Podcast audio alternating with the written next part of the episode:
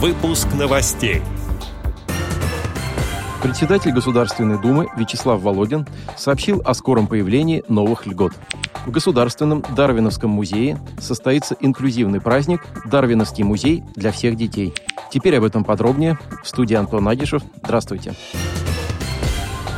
28 мая в Государственном Дарвиновском музее состоится инклюзивный праздник «Дарвиновский музей для всех детей», посвященный Международному дню защиты детей. В программе праздника мастер-классы с природными материалами, театрализованное представление в исполнении веселых клоунов, познавательные экскурсии и интерактивные занятия. Завершится праздник знакомством с дрессированными собаками во дворике музея.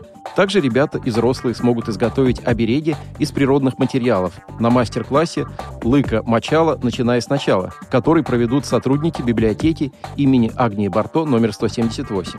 В 12.00 в кинозале музея гостей праздника ждет просмотр мультфильмов и яркое выступление артистов театра Екатерины Ильиной. Веселые клоуны увлекут детей сценками, забавными розыгрышами и интерактивными играми. Продолжит праздничную программу познавательные экскурсии и занятия. Ребята мысленно отправятся в далекое прошлое нашей планеты, познакомятся с современной фауной, откроют для себя разнообразие мира пернатых, узнают о тайнах музея погрузятся в мир ароматов на новой выставке «Диалоги животных в мире запахов» и смогут научиться делать птиц из бумаги на мастер-классе. 14.20 всех участников ждет игротека. Ребят ждет увлекательный маршрут из различных видов классиков и национальные игры. Японская игра-считалочка Нава Куджи и испанская Зик Зак Зук. Завершится праздник знакомством с питомцами кинологического центра «Сокольники». Сотрудники центра расскажут, как ухаживать за питомцами и продемонстрируют возможности дрессировки четвероногих друзей.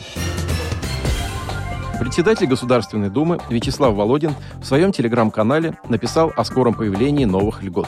По его словам, уже в этом году в России будет создан единый фонд социального и пенсионного страхования.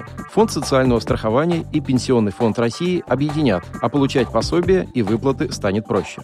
Вузы поступить на целевое обучение появится возможность у всех подростков. Выпускники школ получат новые возможности для получения высшего образования. Рабочее место после окончания учебы будет им гарантировано.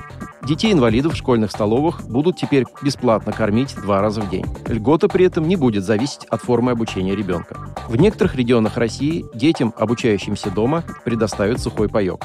Для получения льготы по капитальному ремонту предоставление документов больше не потребуется. Информацию о правах на льготу ведомства будут запрашивать сами. Сотрудники, работающие по договору ГПХ, смогут получать выплаты по больничному листу. Это будет касаться и декретных выплат.